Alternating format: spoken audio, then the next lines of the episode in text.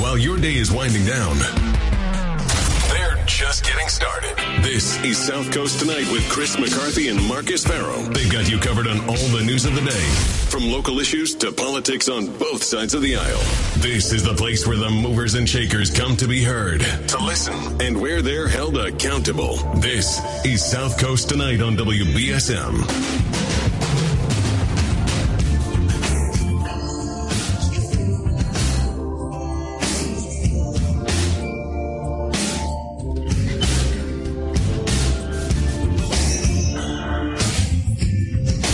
Welcome to South Coast Tonight. I'm Marcus.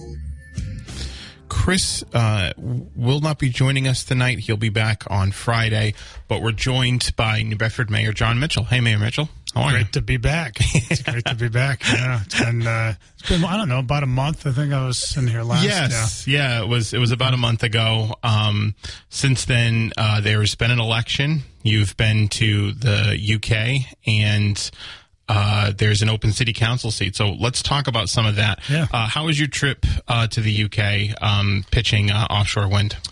Yeah, it, you know, it was a long ride for a relatively short stay, but I think it was it was worth it. Um, so.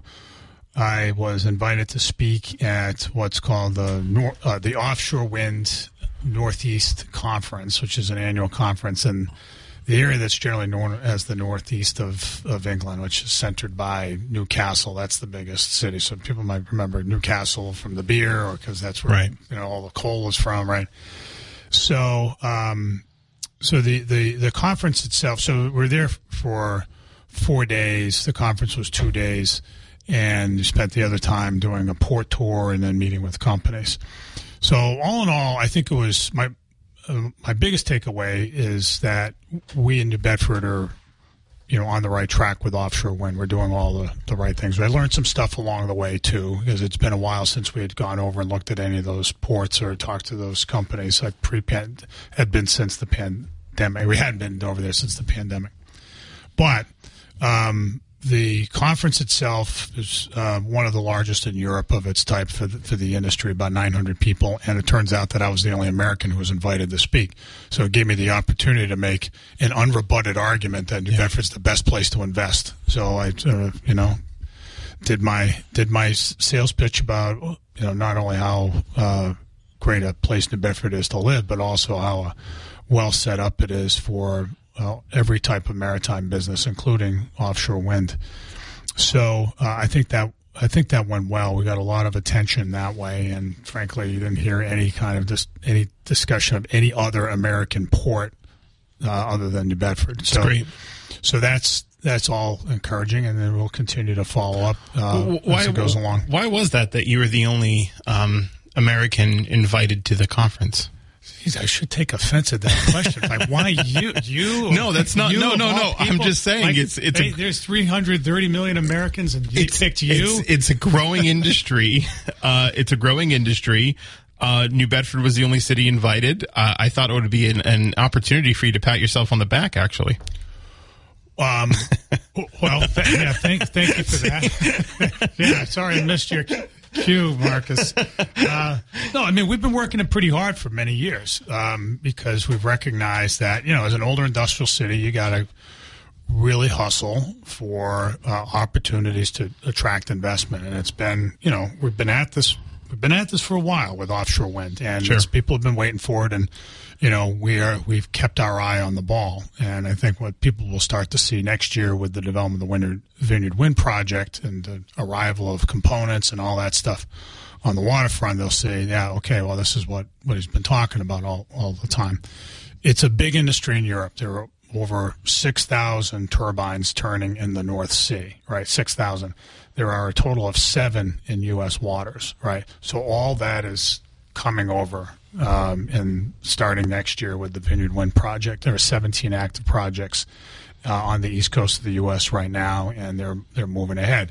So, but there is a with with all of it moving over, with all of it developing here, there's a whole lot of investment, and therefore jobs up for grabs. We've known this for a while, and that's why we've been relentless in promoting New Bedford. So there is, it's not an accident that when they talk about the U.S. at these conferences, they talk about New Bedford before they talk about any other place. We've been we've we've been working really hard to make that happen. I, So- I think that's an important thing to note when we talked a little bit about it off air because there's this whole Commonwealth wind snag where they're trying to renegotiate some parts of their of their uh, purchase power agreement with the Department of Public Utilities. But Vineyard Wind over here in New Bedford, they're moving forward. right, the first project. Yep. and we're going to we're going to start seeing the turbines pretty soon, right? A- April is when they're projected start. They're already putting the cable down now. You Okay. can't see that because obviously it's out at sea, but the cable's already going down.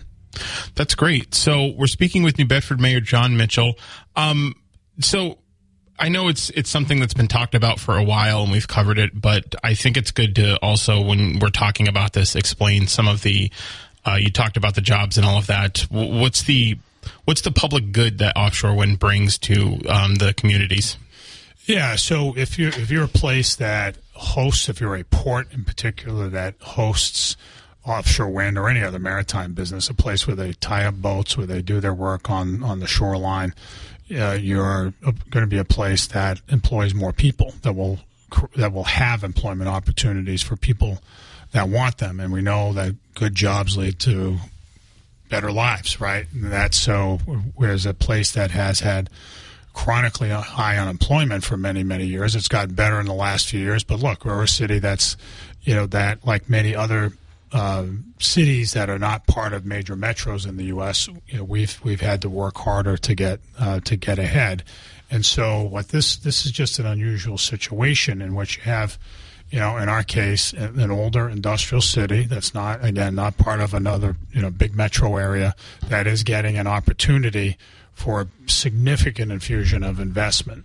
And um, that will pave the way for, for, for jobs and for uh, not just, you know, ep- episodically and not just jobs that where, where, um, that are low paying, um, but jobs that are good and jobs that will be sustained because these wind farms will go on for decades. And so that's that's really the, the key. I, I think, and so there are lots of other places along the East Coast that are vying for for that investment. And so our approach is multifold, right? It's we want to build you know good infrastructure, and we've done that. And there's there's a ton of infrastructure that has been built in the last few years that we've been able to marshal through a variety of public and, and private sources, right? So you got to have the infrastructure available, um, and and then when when that's in place, you got to have the workforce. And so, one of the big selling points for New Bedford is not only our existing uh, institutions and not only our existing seafaring workforce, but all of which are really strong, but also the new institution that we'll have on the on the waterfront, which is the National Offshore Wind Institute, the Yeah. Bristol Community College's um, institute that they're building right on on Herman Melville Boulevard, which Right. will be the first training center for offshore wind in uh, in the U.S.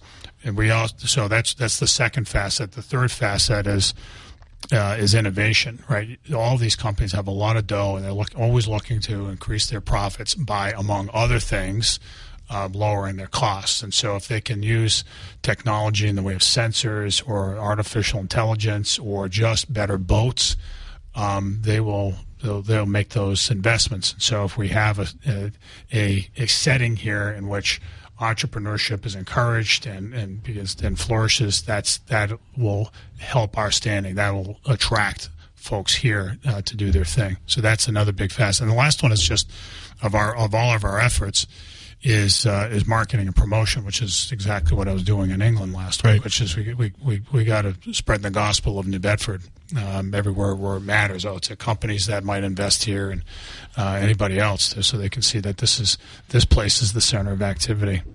So uh, we're speaking with uh, New Bedford Mayor Jon Mitchell. Um, so as so we've got an out, uh, outgoing gubernatorial administration uh, and a new incoming gubernatorial administration. So the question I have is, how would you rate the Baker Polito administration on uh, helping uh, New Bedford get uh, make offshore wind a reality, and how do you think that the Healey Driscoll administration will be in that uh, um, helping along with that uh, that task? Yeah, I, I think um, you know we've had a good working relationship with the governor and the lieutenant governor, um, in particular, uh, when it has come to um, facilitating investment in port infrastructure. Right, so you know we're in fact we're actively talking about that right now because there is money available, and we've you know worked hard to to not plan and to design our projects so that they can be you know shovel ready, as the term is used, so that when when the money's there, we can raise our hands and say, you know, spend it here. And so Right. the lieutenant governor has been very good about that. We've been aided by the funds that they've uh, invested in dredging as well. So allow you know you can have the best pier, but if the water's too shallow to get to it because the harbor hasn't been dredged, so it's, it's pretty much useless, right? So that dredging has been um, a big part of what uh, the Baker folks have been able to, to, to do for us. About thirty-two million dollars in berth dredging that they've um, they've given us, and then there's investments in uh, a number of the, the port facilities that they've committed to, Leonard's Wharf and the State Pier, and a number of others. So that's all put us in a stronger uh, position. Um, you know, I think uh, overall uh, for for for the Baker administration, less than the Patrick administration, less so for the Patrick administration. It's been it's been about um, climate. Um, I think for the and promoting um, climate adaptation and develop and developing renewable sources of electricity for Massachusetts. I think there was a heavier emphasis in the Patrick administration on economic development and more particularly on competing against other states for business. Um, and so, um, you know, that's that, we are. I will say. I mean, my uh, my mind is like as much as you know, we want to promote renewable energy in New Bedford uh, through offshore wind, and by promoting offshore wind for us, it's been primarily about economic development, about creating jobs here for our residents. That's and it's not to say that you know there's. Uh, that cli- dealing with climate change is a distant second. I, Yeah. it's it's really important, but I, but the efforts have been geared around economic development and more specifically against p- competing against everybody else. So, with the next administration, what we hope is that there will be a greater emphasis on putting Massachusetts and particularly New Bedford in a greater position to succeed in that competition. And so, I've had many conversations with now uh, Governor-elect Healey uh, about that, and so I think you know she's, you know, I've known her for a long time, and and, and I think uh, she, I think it's fair to say, is a a very competitive person. So um, Yeah. I think she'll be you know, inclined to support those efforts. She strikes me as a competitive person. She is a competitive person. Yeah. yeah, yeah. So uh, we're going to take a break. We'll be right back. So um, we're speaking with uh, New Bedford Mayor Jon Mitchell. Uh, Chris will be back on Friday. So Mayor Mitchell, um, I hope he's listening. yeah, Chris McCarthy, if you're out there, he's not showing up in protest. He says, "I will not appear with that man until he tells me whether or not he's running again in 2023." I know it's coming. I know, yeah, I know the question's coming. Yeah. so, um, well, speaking of elections that you might comment on, uh, Whole different category. Yeah, so uh, so Hugh Dunn, uh, Ward Three City Councilor, he he announced his resignation here on South Coast tonight, actually, uh, two weeks ago, and or a week ago, I don't know. It all blends together. So uh, he there's an open seat. Um, there's a special election. Uh, what kind of candidate are you looking for uh, that you hope would run, or not candidate you're looking for? What kind of city councilor do you think are you looking for to fill that seat? Well, uh, what I would say uh, about Ward 3 is what I'd say about any ward, and that is, you know, ward counselor has to be responsive, right? You, it's it can be a lot of work. You get lots of calls from constituents, and people want to know what's going on. They want their, their interests vindicated, right? They want Sure. they want stuff done, and so the uh, it turns out that the ward counselors tend to have more interaction with the administration on constituent related issues, right? Sure. So, you know, the, the proverbial pothole type of issues, right? Yeah. So you need someone who's willing to put that, that time in. Yeah. Um, but of course, the council um, weighs in on far more complex issues than just uh, potholes and constituent calls, right? So as, as important as those are, so you know when it comes to municipal finance, when it comes to ensuring that the city is you know, financially stable and growing, and that um, we have policies in place that enable us to, you know, to deliver the services that our residents are entitled to. You need someone who does their homework, right? And that uh, that means that means you got to commit the time, right? Reading the materials that the administration submits to the city council every two weeks or something new, um, not um, and and and when it comes time to make decisions about policy, um, not necessarily gravitating in the direction of the person who's hollering the loudest, but just Yeah. really sitting back and thinking things through, getting uh, opinions from from both sides, and then you know exercising you know your best judgment. That's and that, at the end of the day, that's that's that's all you can do. So, um, you you know, he was on the council for about five or so years. Uh, what was um, what was your evaluation of his tenure? How was it to work with Councilor Dunn in those last five years? Well, I think I think we um, um, I think we're able to to move a lot of stuff along on, on economic development, especially Yeah. in, in Ward Three, especially on the waterfront. In fact, we just had a very very recent example uh, with the uh, council's passage last week of the redevelopment plan for the Hicks Logan neighborhood. I mean, the Hicks. Logan neighborhood. I mean, it's not. I hate to say this, but it, I think most people would agree, if not everybody, is probably the most distressed neighborhood in the city. It really Yeah. isn't much of a neighborhood left in that um, that that part of um, that part of Ward Three. Yes. So uh, we have lo- the city has long tried to figure out how to to rejigger that area, not rejigger, but but put it in a position where there's less blight and there are more opportunities for investment for all sorts of things, housing, new businesses, and so forth. And um, you know, that it's been a long time in um, in, in coming um, to develop that plan to bring back the redevelopment, the city's redevelopment authority, so it can play a positive role in that that effort. Redevelopment authorities have the ability to assemble land and to work with developers in ways that the city can. So um, Hugh was uh, uh, just unequivocally supportive of, of that effort, and and and you know that's especially important because it's his ward, but also you Yeah. know there may be some people because of the history of the redevelopment authority in the city going back to the early '70s who might say redevelopment authority. Wait a minute, they knocked a lot of stuff down, and so it's it's not you know the redevelopment authority of yesteryear. Yeah. Right? I don't want everybody to know that, but you know, I think he was hugely supportive of that, and and and similarly, uh, the, also in Ward Three. Ward Ward Three is a sort of a long ward. It's not that contiguous. No, right. So it cuts through a lot of different types of neighborhoods and areas. But the golf course project was Right. something I don't think could have gotten done without without his support. I mean, we needed the support of the ward council, and he understood that as a city that is largely built out, New Bedford does not have a lot of land to put into play for large commercial development, right, for factories and warehouses and so forth, and that uh, you know taking what might sound strike some people as a you know a pretty I don't say radical, but a really sort of assertive step in, in taking part of a golf course that we all love and turning it into um, commercial real estate. So Yeah. it took uh, took some took some backbone, and so I think that those are you know some of the things that I think that um, you know will go down as as uh, major contributions to the to the city. So speaking of that golf course project, um, you, uh, uh, I know you had to rework the RFPs um, because there was uh, some difficulties getting some bids. Uh, where are you at, um, or where's the city at on on that uh, process? Yeah, we're sort of in the middle of a pause period, which I think will last.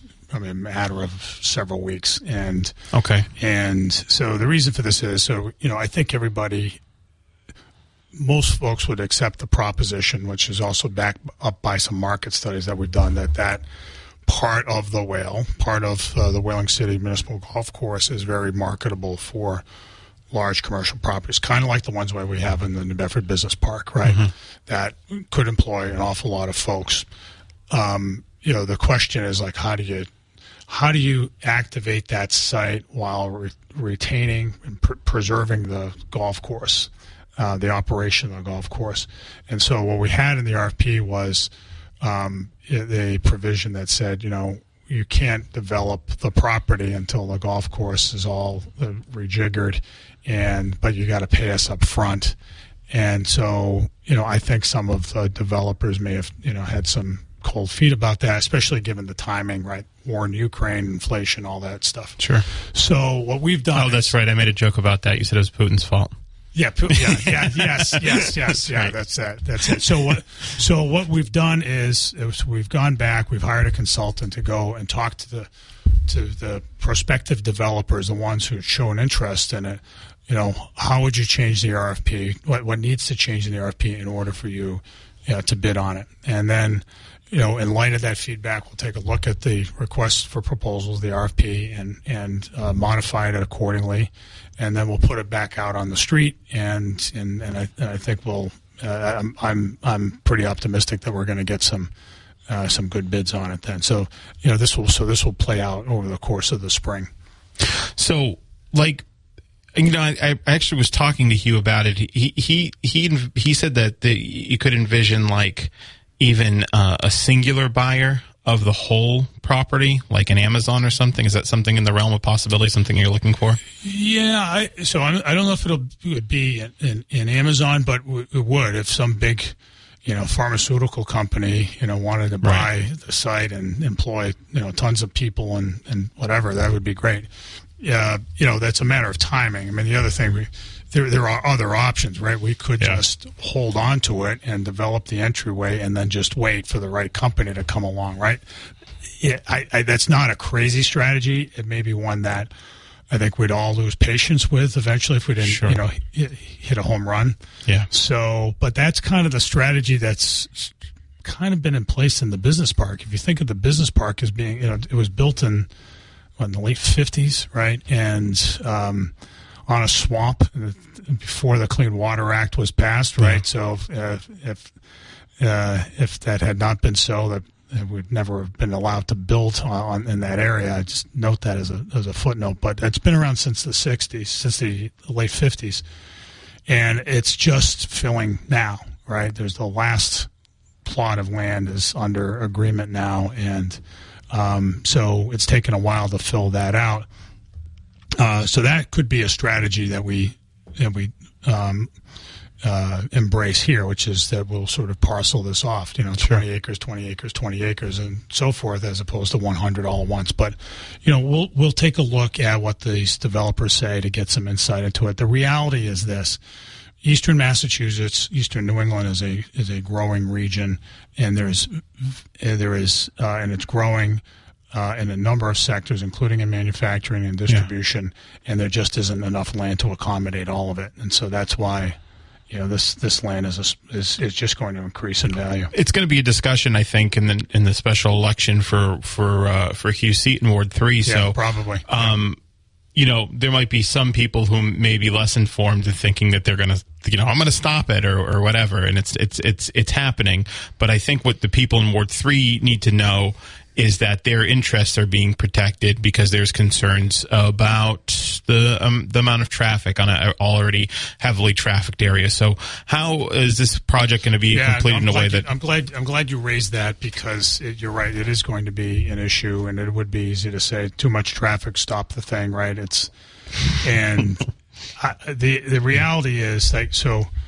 I'm old enough to remember Rosie's. I don't know if you're old enough to remember, you know, Rosie's, the restaurant at the bottom of the hill. I don't think so. Betraying just how young you are, Marcus. But so Rosie's for a while. My understanding is, like, like when I was in high school, was it was, and someone could call in and just correct me if I'm wrong, but I think for a while it was one of the, if it wasn't the highest grossing restaurant in the area, it was close.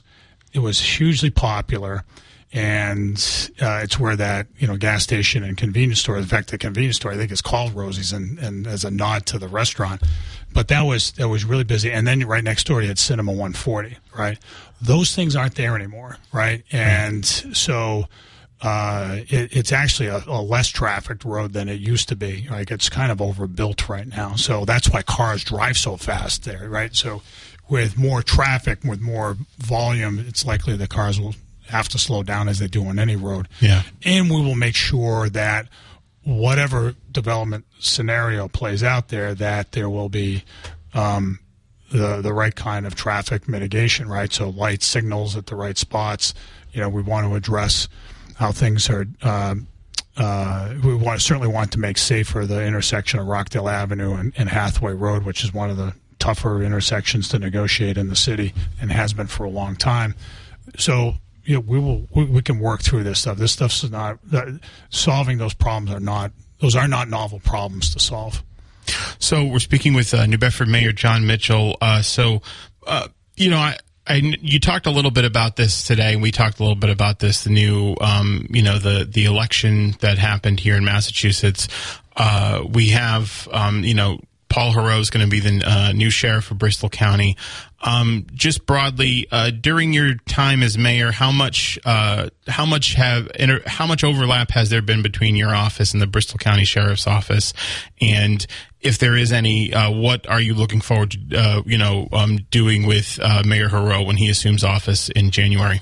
Well, I certainly want to congratulate him on on his victory, and it's uh, you know that was a very hard fought race, and Yeah. uh, you guys had uh, both candidates on for a while, and uh, that was a an intense race that drew a lot of uh, attention from outside the region, uh, of course, and so you know I I- and it, I'll, I'll um, if there's any way I can help um, the sheriff elect transition into the job, I certainly would would would be happy to to do that. Um, you know, we interact with the sheriff's office in a few different ways. Um, I think you know it ranges from like the you know the, the uh, road work that um, uh, work release inmates do Sure. under supervision, right? Cleaning up stuff and painting poles and right all that, which is which is you know uh, help very helpful to us. Uh, but more fundamentally, you know, we we have to work. Our police department has to work with the sheriff's office on a number of fronts, right? So we have the regional lockup um, at uh, at the Ash Street Jail. Right. That's that, and managing that is uh, going to continue to be important. That's obviously an older, it's like very old facility, Yes. as we all know. Uh, so that's one way we, we work with with them. Uh, transports from there to the hospital to, to St. Luke's is another facet of that part of the work. Uh, intelligence uh, sharing is really important, right? So you know we it's important for us for our police department to know what what people we are interested in looking at who are behind bars are are doing and saying who they're interacting with and whether there's any threat posed by virtue of what's going on behind bars, right? Um, and and then the, the last thing is uh, really just uh, and again this is something that the police are involved in, but also other city agencies, and that's that's um, reentry, right? So we we Yeah. they're- so people who are going there are not you know they're going there for a max of two and a half years, and so they get out and then they've got to get their lives back in order, and Yeah. so you know we have city uh, agencies that you know attempt to facilitate you know job um, placement and, and other things to you know so that people get in and, and tr- drug treatment and so forth so that you know they can get back on their feet and live gainful lives. I don't want to get too into the weeds and correction policy, but uh, is the Ash Street Jail been an, a- uh, an asset uh, for the New Bedford Police Department? Well, uh, it, it's gotten, as you probably know, it's gotten complicated with um, um, a recent uh, court decision concerning where uh, pretrial de- detainees can go, um, who's responsible, and so forth. And I'm not about to do the. I don't know enough about the case to do it justice, but Sure. you know that we do need to um, to sort of figure out a long-term arrangement for for pretrial detainees or you know people who are arrested uh, here in the city by our police department. Um, the Ash Street Jail itself is an old facility. You know, it's not. Uh, I can't say. Um, you know, with any level of, of confidence, whether it can continue to operate in its current condition. You know, I, my understanding is that the sheriff elect has has made some statements about uh, whether to keep it open, and his position, as I understand, it, has been that he'd be inclined to close it. And I would just say, look, you know, our expectation is that um, you know if that's that that is that's ultimately his call but there has to be a plan behind it because it's right smack dab in the middle of the city. Yeah. So that plan for you know what happens to everybody who's in there because you're not going to build another jail tomorrow, and then what does it mean for the neighborhood? Yeah, yeah. I think he said he's open to closing it, but I think he voiced the same concerns about that. We'll take a break. We'll be right back. 1420 WBSM can now be heard on 99.5 FM. Bessie's. gift. WBSM isn't just a broadcast, it's also a podcast. Get all of our podcasts at WBSM.com, the WBSM app, or just search WBSM on your favorite podcast provider.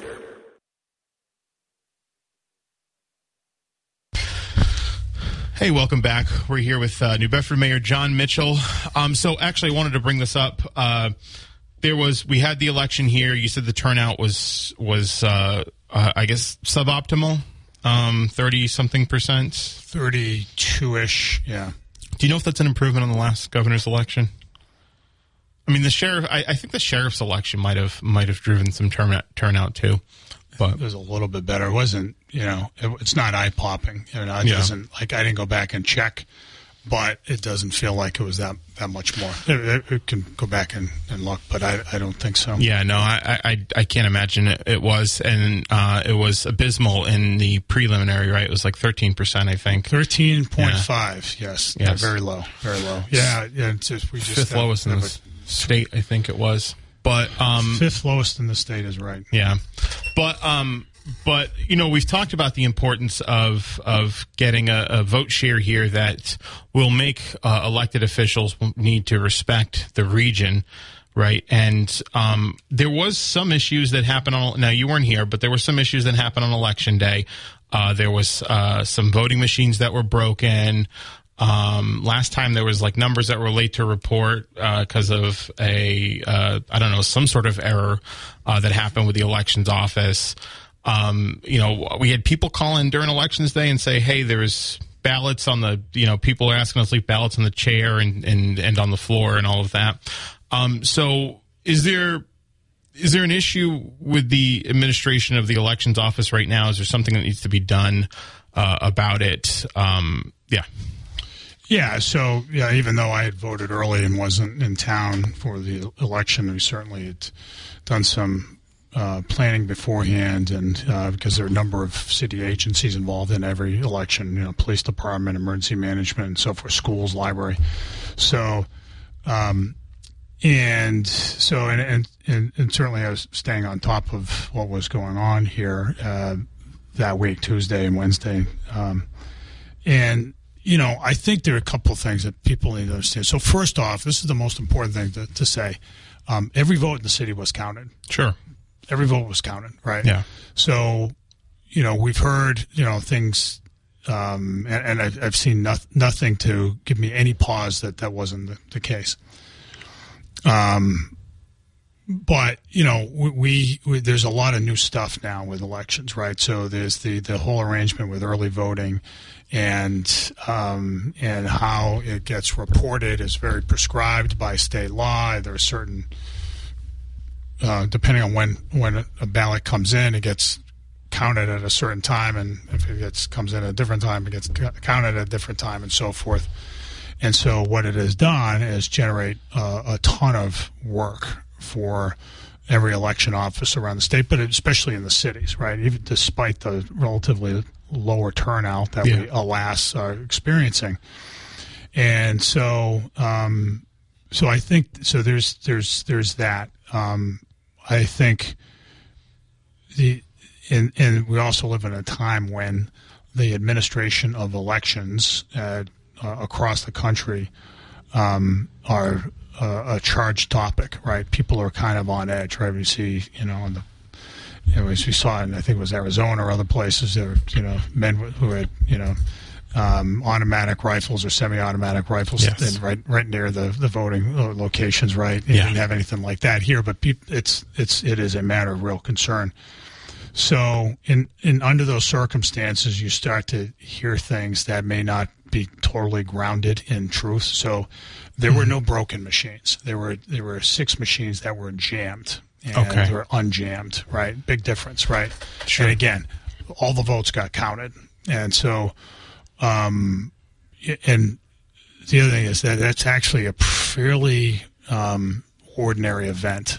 Uh, they get jammed, and sometimes, especially when you have a longer ballot with some of these machines, as we did this year, with lots of folks on or get or on the ballot, uh, making it actually physically longer. You, um, with certain machines that you, things get stuck. That's the explanation I got. But Yeah. bottom line for me is, did all the votes get counted? Yes. Yeah. Right, and then show me. Yes. Okay. They all got counted. The other thing, the one thing that I'd say I think we do need to improve on, and we're working on. So two things I'd say. I, I think. I, I really think there needs to be more resources in the elections office, right? It's just, it is, the counting of early votes is overwhelming. In a city of 100,000, we Sure. have three permanent employees in the elections office, Yeah. three full time employees. That's it. Right. Right. Um, that's not enough, right? So we've got to figure that out so things are turned around faster, so people in your position can hear about results earlier, right? Which Yeah. is what you want. Exactly. The other thing is, um, you know, there needs to be some working out of the reporting out of the results, right? So we had a situation um, last week where, you know, the vote totals uh, were greater than the, the sum of all I, six wards. I right? called Holly about that uh, Yeah. uh, yesterday or two days ago, and I was like, "What's what's going on here? oh my god!" Yes, this is it me or is it not adding yeah, up? yeah, no, it was Yeah. it was it was striking. And the reason is, uh, and this is just sort of the automation of, of some of the reporting. It's the what what wasn't reported. What were the early votes that fall into a category called ad, advanced deposits, right? Well, Yes. so, which is Yeah. like the first set of of um, of vote, early votes that come in that are counted ahead of time, and that column wasn't reported, so that there was a gap. So if you count up, if you added up in in New Bedford's case, all the votes cast and uh, listed for wards one through six, it didn't add up to the total at the end because there was this other category that was missing, which is the early, you know, this one batch of the earliest of the early votes. So that has to get fixed. When People look at that and you're like, what, what's going on here, right? So that's a that's a normal reaction, um, and you know. You, you weren't the only member of the media who, who's who's good at, at arithmetic, right? Others called us Yeah. called us up and said, "Hey, wait a minute." So Yes. I think that's that's got to get that's got to get fixed. There's no, you know, look. Uh, so I, I made a joke that like, uh, yeah, Bob Koczera is still the rep. Actually, we've been doing it wrong all these years. all right, Mayor Mitchell, um, I've got to take this break, and then that's going to finish out the hour. I appreciate you coming on. Yeah, thanks for Uh, having me. Absolutely. So uh, I'm going to take a break, and I'll be back. The WBSM app is ev- Hey, welcome back. That was New Bedford Mayor Jon Mitchell. Always appreciate when he comes on. Uh, always a good discussion. So, um, we're going to we're going to finish out this hour, and then for the rest of the hour, I'll take your calls, take your app chats here at um, uh, on South Coast tonight. You know, we've had a, a lot happen in the last few days. Obviously, Pre- you know the state elections are over. Apparently, the presidential elections are well on their way, and uh, Ward three elections are are well on their way uh, as well. So there's a lot to talk about, and hoping to talk with you about it at 508 996 0500. That's how you can get. Um, that's how you can get on the program this evening. So, uh, yeah, that's pretty much it for the seven o'clock hour. Again, I'll see you guys in the uh, eight o'clock hour. Um, we can talk about the you know Trump's deck. You know, we can still talk about Trump, whether or not he's going to win, whether or not you support him. I've heard I heard some people today uh, when I had the opportunity to listen. Uh, we're we're still supportive of Trump. I'm reading some app chat messages that say people are supportive of Trump. Uh, still, uh, some callers called in last night to tell us uh, that they still support uh, the President Trump. I've had other callers who are Republicans say they support DeSantis, and, or DeSantis or somebody else. So definitely interested in your opinions on that. Um, but what we'll do is we'll take a we'll we'll take a news break here. When we get back, we'll take your calls at 508 996 0500.